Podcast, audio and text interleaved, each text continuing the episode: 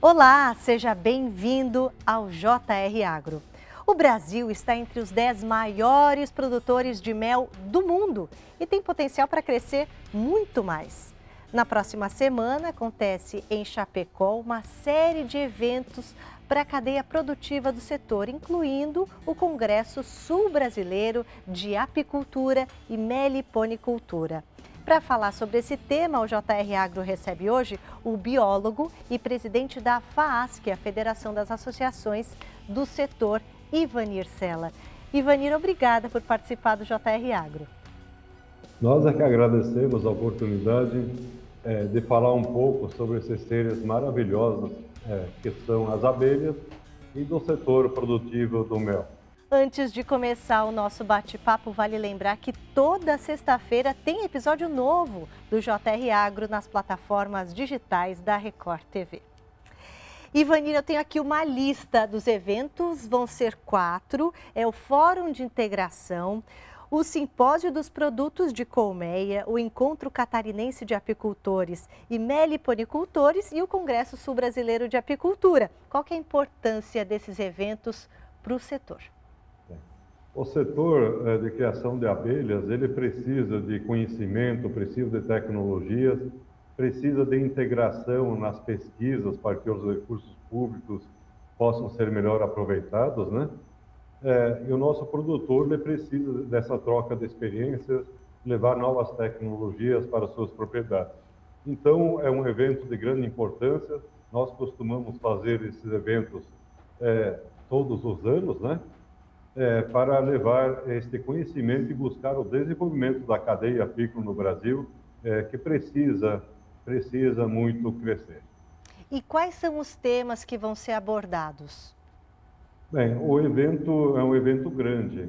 Então, nós temos é, já, durante o evento, fazem parte, por exemplo, capacitação de profissionais do Ministério da Agricultura, é, técnicos do Senar. Nós temos esse fórum de políticas públicas e vamos tratar de melhoria de políticas públicas, a melhor forma, como buscar eficiência né, eh, na aplicação de recursos públicos na, eh, nas políticas públicas, como melhorar a assistência técnica aos produtores, é como melhorar as pesquisas, integrar é, para poder aproveitar melhor os recursos, né? É, e também nós teremos então o Congresso Sul-Brasileiro, o Encontro Catarinense de apicultores e meliponicultores e o simpósio de produtos das abelhas. Esse evento, então, no dia 1 e 2 de julho, é, pretende levar tecnologia ao produtor, levar conhecimento, é, oportunizar a conhecer novos equipamentos, novas tecnologias, através da feira é, de equipamentos e produtos para apicultura que vai ter no evento, né? e buscar a integração, é, Catarina, o apicultor precisa muito trocar conhecimento. A experiência na apicultura, a troca de conhecimento, ela é muito importante. Então, nós pretendemos oportunizar isso é, com nossos produtores, técnicos, pesquisadores e representantes de instituições é, que atuam junto ao setor. E vocês pretendem reunir quantas pessoas? É a primeira vez que esses quatro eventos acontecem ao mesmo tempo? Sim, aqui no estado, nós, é, no sul do Brasil, é a primeira vez que a gente é, faz os quatro eventos ao mesmo tempo. A gente está com uma previsão de 1.200 participantes, é, já temos boa parte já inscritos, e com certeza será um grande evento. Falando sobre a produção de mel do Brasil, hoje o Brasil está entre os 10 maiores produtores de mel do mundo. O senhor mesmo fala que o Brasil está na oitava posição, não é isso? E quanto de mel que o Brasil produz hoje? Qual que é o principal estado produtor? Bem, o Brasil, é, segundo dados do, é, estatísticos, é, produz 50 mil toneladas de mel, 49 mil e poucas toneladas. Só que existe algumas falhas, nós achamos, consideramos, não é? Porque se considerarmos que o Brasil exportou no passado, segundo dados oficiais, né, 45.900 toneladas, e nós estima, estimamos que a metade do, da produção fica no mercado interno, então nós precisamos melhorar essa, esse levantamento de dados de produção. Então, a nossa produção, a gente é, tem um dado oficial de 50 mil, mas se considerar que só exportado é, quase chega esse número, consideramos que a produção do Brasil chega perto a 100 mil toneladas. Então, está já hoje é, entre os 10 maiores é, produtores mundial e também entre os 10 maiores exportadores mundial. Costumamos dizer que o Brasil é um gigante adormecido quando se trata é, de produção de mel e demais produtos da colmeia, porque é um estado, um, um país grande é, e que tem um clima bom para se trabalhar, para se produzir mel. O que falta para nós é tradição. Muitos países, lógico, é, começaram a produção muito antes. Nós somos bastante jovens ainda né, na produção de mel, vamos dizer assim, e, mas nós temos muito espaço. E temos algumas áreas também para a produção de mel orgânico, que é difícil encontrar no mundo. O Brasil e, e também alguma região da África são os, são os únicos oásis no mundo para se produzir mel orgânico. É, então, nós temos esse potencial enorme e, com certeza, em cinco anos, aí o Brasil vai estar entre os cinco maiores produtores e cinco maiores exportadores de mel no mundo e também de outros produtos, como próprios, que o Brasil vem se destacando bastante também pela quantidade e pela qualidade. Uhum. Qual é o estado que mais, mais produz mel hoje? O Paraná hoje é o maior produtor, seguido do Rio Grande do Sul, Piauí, e aí vem Santa Catarina, Minas Gerais, São Paulo, ali em terceiro, quarto, quinto lugar. É, como a abelha ele é um, é um animal que ele está solto, né, ele está na natureza, a gente não tem muito controle as condições de clima interferem muito na produção. Então, é comum que haja uma variação de, de uma produção maior num estado, num ano, menor no outro. Então, há variações. Mas os principais estados produtores são esses. E os três estados do sul, juntos, representam em torno de 40% da produção de mel do Brasil. Uhum. A produção maior está concentrada no sul, mas aí o senhor citou Paraná, Rio Grande do Sul e Piauí. Quer dizer, são Paraná e Rio Grande do Sul tem climas parecidos, clima, climas frios, mas o Piauí, de repente, ali é, surpreende a gente. Quer dizer, a abelha, ela se adapta tanto a um clima frio quanto ao clima quente, mais seco. É, com certeza. Santa Catarina não está tá entre o é, quarto, quinto maior produtor nacional, porque é um estado é, um território pequeno. Se nós é, agora for produção por quilômetro quadrado, por área, Santa Catarina tem uma produção muito alta. O Brasil tem uma média por quilômetro quadrado de 4,8 quilos de mel. Santa Catarina tem uma média por quilômetro quadrado de 68 quilos por mel, 15 vezes maior que a média brasileira. Então, os três estados do Sul são realmente muito fortes na produção de mel. Mas é, a tendência é que outros estados, como Piauí, Rio Grande do Norte, Bahia, é, é, todo o norte, principalmente do Brasil, sudoeste e norte, haja um crescimento muito grande. Eu imagino que a tendência é ter um crescimento mais lento de agora para frente. Nos estados do sul, que já tem uma saturação, vamos dizer assim, né? já chegou a um patamar de produção por área maior, e nós devemos ter uma expansão muito grande, já está acontecendo isso nos demais estados do Brasil com essa expansão, a ideia, o objetivo é colocar o Brasil no topo desse ranking de maiores produtores do mundo, não é isso nos próximos cinco anos? Com certeza, nos próximos cinco anos o Brasil deve ser um dos cinco maiores produtores. É, como eu falei, é, pelo nosso território, pela, pela quantidade de flores, né, de plantas que nós temos no Brasil, é, então a, a, abelha produz o mel a partir do néctar, né? E o Brasil tem uma imensidão de, é, de território e vegetação com boa, ba, com, bastante, é, com bastante capacidade de produção. Então o que falta são investimentos, né? E isso está ocorrendo aos poucos. Assistência técnica, levar conhecimento aos produtores, né? Isso está acontecendo. E também há uma pressão em cima do Brasil em função da qualidade do mel. Nós, é representado por Santa Catarina, mas o Brasil todo tem um mel de grande qualidade, nós tivemos o é, é, melhor mel do mundo nos últimos cinco concursos mundiais que são realizados a cada dois anos. Então, nós temos uma qualidade muito grande que desperta o interesse. E nós temos uma abelha africanizada, que ela é resistente a pragas e doenças. País de clima frio tem abelha europeia, muito suscetível a doenças e pragas, então eles têm que usar produtos químicos na sua produção. Nós no Brasil não usamos nenhum produto químico sintético em, em nenhum momento da produção. É, 99% do mel exportado por Santa Catarina, por exemplo, sai com certificação de mel orgânico. Isso faz um grande diferencial. Quando se trata de produção de própolis, que ele é usado mais para como promotor de saúde, né? E, e, na maioria dos países ele é considerado um medicamento. No Brasil ele é considerado pela Anvisa é, como um alimento, mas em outros países ele é tido como um medicamento. Então ter um produto que vai ser utilizado como medicamento que não tenha nenhum resíduo de agroquímico e com boas propriedades, vamos dizer assim, terapêuticas, faz toda a diferença.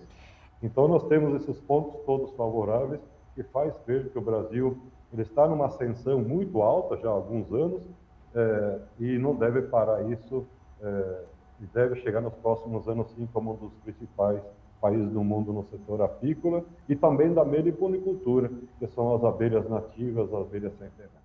E o que, que, ainda falta para a apicultura brasileira, para a meliponicultura brasileira, é, crescer ainda mais, se expandir ainda mais? O que está faltando?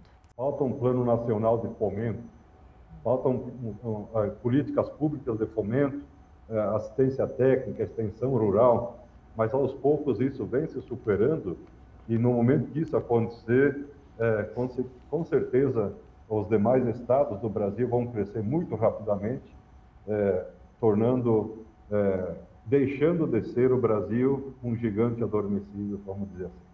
O senhor mencionou que metade do nosso mel é exportado, né? No ano passado, cerca de 45 mil toneladas. Quem é o nosso maior cliente? Bem, nosso cliente, é, é, pela qualidade do nosso mel, nosso cliente é bastante exigente. Nós temos hoje 85, 86% dos Estados Unidos e 12 a 13% a Europa e, e demais uh, alguns outros países. Está se abrindo um mercado bom na Ásia, Japão e na China também, porque na China é um país que tem uma população rica é, que, que equivale à população do Brasil, vamos dizer assim, 10% da população da China tem dinheiro. Isso, mas isso equivale à população toda do Brasil. Então, está se abrindo alguns mercados interessantes na Ásia e, e, e também em outros países, como na Arábia Saudita, outros países de outros continentes. Que hoje é Estados Unidos e Europa. E o consumo interno, como é que é? O consumo interno, ele, ele é bastante baixo nós temos aí em torno de 120 gramas por habitante. Se considerarmos a Alemanha 2,2 kg por ano, 2.200 gramas por ano, é, o Canadá, outros países, né, que gira em torno de 2 quilos por ano, então nós temos um consumo ainda bastante baixo. É, mas esse consumo já foi menor, está crescendo, verdade, muito pouco, mas está crescendo.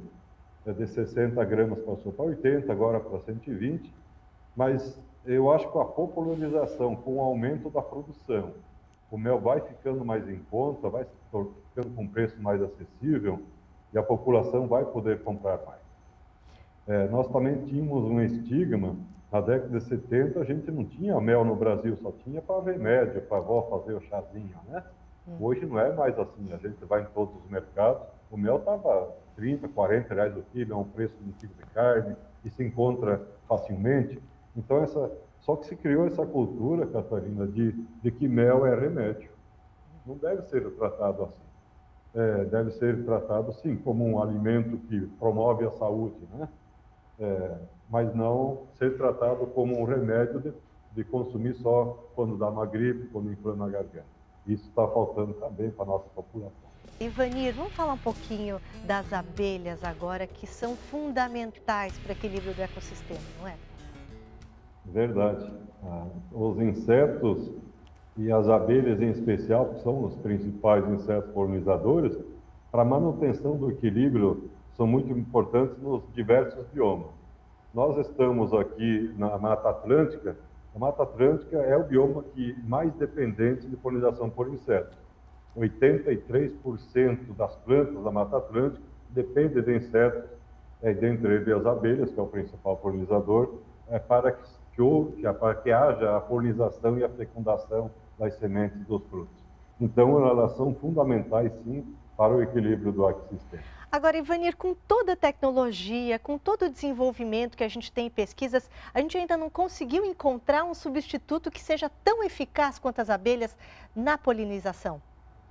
Olha, tem se tentado bastante, Catarina. Existem robôs, agora tem vendo algumas é, criação de robôs, abelhas robôs e tal, mas não tem dado o mesmo, mesmo resultado. Então, na China estão usando muito a mão de obra é, manual, polinização de, de, frutos com a mão, né? Imagina o trabalho que dá isso.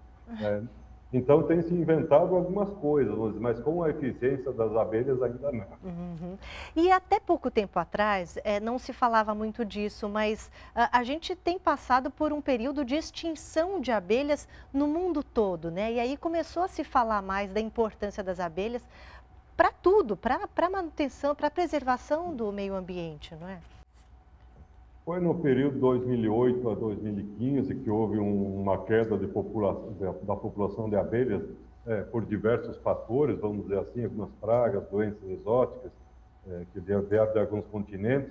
A questão dos agrotóxicos também culminou numa situação difícil, né, porque é, com o aumento do, do é, então houve assim aquele movimento, é, movimento assim, vamos dizer assim, menos ambiental, acho mais econômico, né?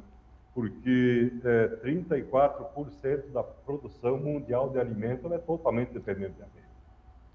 É, alguns países, como os Estados Unidos, é, a produção de mel é, pouco interessa para eles, interessa é a produção de amêndoa. Né? É, as abelhas trabalham muito mais em serviço de polinização lá do que propriamente em produção de mel. Então, os Estados Unidos é um grande produtor de abelhas, mas é um grande comprador de mel. E que história é essa de aluguel de abelhas? As abelhas elas estão auxiliando principalmente que tipo de cultura aqui no Brasil? Bem, é, o aluguel de abelhas para polinização é comum no mundo todo e alguns países mais, né? É, no Brasil também já está é, um, um, mercado, vamos dizer assim, é um produto da abelha que hoje se vende bem. Nós temos aqui no estado 315 mil colmeias, 50 mil colmeias é, não produzem mel praticamente ou tem como prioridade trabalhar em serviço de polinização. Então, o produtor de maçã, a maçã, por exemplo, 85, se não tiver abelha, cai 85% a produção. Não existe produção de maçã sem abelha. Produção de essas frutas de clima temperado, pêssego, ameixa, a dependência todas passam de 80%. Então, esses produtores eles precisam ah, de uma grande quantidade de abelha fazendo trabalho de na safra. Então, o produtor aluga sua colmeia, é, elas vão de um estado para o outro, do município para o outro, vai em cima de um caminhão e ficam lá alugadas, vamos dizer assim, prestando serviço durante 25, 30 dias, que é o período de florada, e para isso cada colmeia recebe em torno de 70, 80 reais pelo trabalho realizado. Vamos falar um pouquinho sobre os tipos de abelha que existem aqui no Brasil. O senhor estava falando das abelhas africanizadas, que são essas grandonas, né, que tem ferrão e tudo mais. Mas o Brasil é conhecido por ter essas abelhas sem ferrão, que eu só me recordo da jataí, que produz um mel muito gostoso, mas é pouco mel que ela produz porque ela é muito pequenininha, não é isso? Quais são os tipos de abelha que a gente tem aqui e se a gente pode aproveitar esse mel? Bem, as abelhas nativas, né, nós chamamos de abelhas indígenas, abelhas nativas, abelhas sem ferão, por terem o ferão atrofiado, né, são chamadas de abelhas sem ferão, é, que são os meliponíneos, que os pesquisadores, os doutores chamam de meliponíneos, né, dentre eles a jataí, é, são abelhas nativas do Brasil e a maioria no continente americano, nós temos muitas espécies. E o Brasil é bastante privilegiado, das 300 espécies é, 350 que tem no mundo, em torno de 250 tem no Brasil. Estão perguntando aqui para a gente qual é o melhor mel para a gente consumir. E se tem algum mel muito especial que o brasileiro ainda não conhece? Bem, é, no mundo todo tem é, uma variedade de mel. Eu vou falar dos, dos poucos que eu conheço. É, os mel assim mais apreciados hoje, que tem um futuro muito grande na, na questão do, do, do, mercado gourmet, por exemplo, são as abelhas nativas, né? Porque aquele, aquele gosto, aquele, que cada espécie tem o dele, um mel mais fino, vamos dizer assim, mais, mais nobre, vamos considerar assim. É, dá para chamar assim. E dentro do. Aí tem diversas espécies aí que cada um. Aí é gosto, cada um. É um prato, né? Que cada um vai é, gostar mais de um mais ácido, menos ácido, mais, mais encorpado ou menos. E o mel de apis mellifera, o, o nosso mel comum, vamos dizer assim, da abelha, é, nós temos no Brasil uma variedade grande de mel. Santa Catarina, aqui no sul, nós temos, ah, uma, dá para dividir em quatro grandes categorias. O mel silvestre, que, que era das matas, né? O mel de uva japão, que é uma planta exótica que nós temos aqui. O mel de eucalipto. E nós temos o melato de bracatinga, que não é o mel floral, porque a abelha não pega o néctar da flor para fazer o mel. Ela pega uma substância expelida pela cochonilha, que é, que é uma praga, vamos dizer assim, entre aspas, é, que se aloja numa planta chamada bracatinga. E dentro desses méis florais, nós temos aqui mais de 100 tipos de méis. Um, porque cada época do ano floresce um tipo de planta, quando ele é o mel silvestre, vamos dizer assim, e cada planta vai determinar lá o gosto no mel, porque a planta tem sua característica e também tem a questão é, do solo, né? O que o nutriente que tem no, no, solo ele vai passar para o néctar e vai passar para o mel. Então tem essa variedade muito grande. Mas quanto a gosto, Ali tem algumas. É, o mel do eucalipto, por exemplo, ele é mais forte, né? É, mas ele é muito bom expectorante. Então, para quem quer fazer um chá para o pulmão, ele é mais expectorante. Os mais mais escuros, em geral, eles têm mais minerais.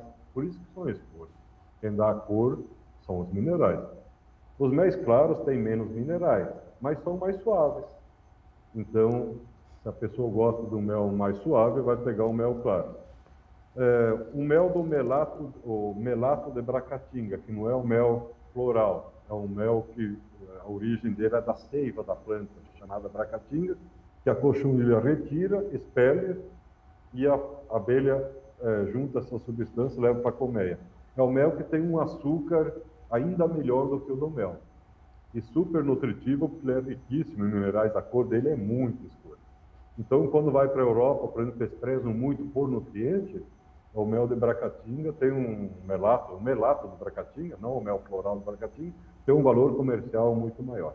Para encerrar, é, eu queria pedir para o senhor repetir a data, então, dos eventos que acontecem agora na próxima semana e se tiver ainda gente interessada em participar, como é que faz? Bem, é, o evento para o grande público, vamos dizer assim, é, no dia 1 e 2 é, de julho, nós estamos com as inscrições abertas pelo site